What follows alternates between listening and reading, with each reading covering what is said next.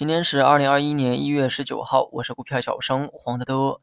今天午后呢来了一波杀跌，大盘在这个位置呢有回撤也算是正常，毕竟昨天大涨之后，指数呢更靠近上轨区间。但是午后的跳水啊显得有些突然，没有任何防备。我不确定这是不是有利空出现。假如说没有利空，那么午后呢便是单纯的获利了结。有人怀疑是不是南下资金都跑去买港股的缘故。那么先科普一下哈，南下资金形容的是大陆资金投资港股，逻辑上呢倒也站得住脚，钱跑去买了港股，A 股呢自然就绷不住了。怎么理解呢？在于自己哈，能说服自己就好。但无论导火索是什么，投资的根本啊还是要看估值。A 股的估值呢本来就很高，什么时候出现调整都不奇怪。道理呢谁都懂，就是不知道那一天何时到来。最近涨得好的呢，也都是低估值板块，这种高低转换的出现是必然的。但我一直没有讲哪些行业处于低估，因为我害怕形成这个错误的诱导。我可以告诉你哪些属于低估，这叫择机，但你不见得能买在好时候，这叫择时。低估值会反弹是必然的，但反弹时的高度可能没你期望的高，甚至高度还没有前期的跌幅大。所以，即便你知道风格会转换，也不见得能精准的找到时机。为什么呢？很多人的逻辑啊是高的跳下来，低的才会反弹。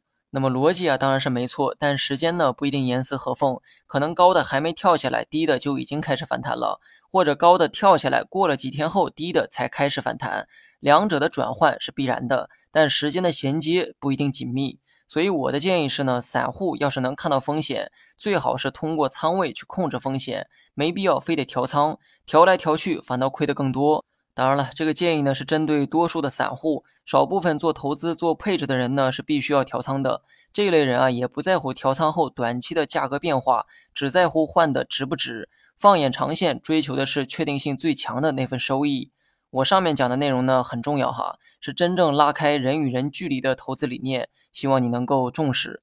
最后呢，讲一下大盘，大盘日线继续保持着这个区间的震荡，区间呢我再强调一遍哈。三六二二到三五一七点之间，这么多天过去哈，大盘呢也没有破局。虽然今天午后的跳水啊非常突然，但由于我们是按照这个技术走势为准，所以操作上呢也没什么损失，继续拿着底仓不动就好。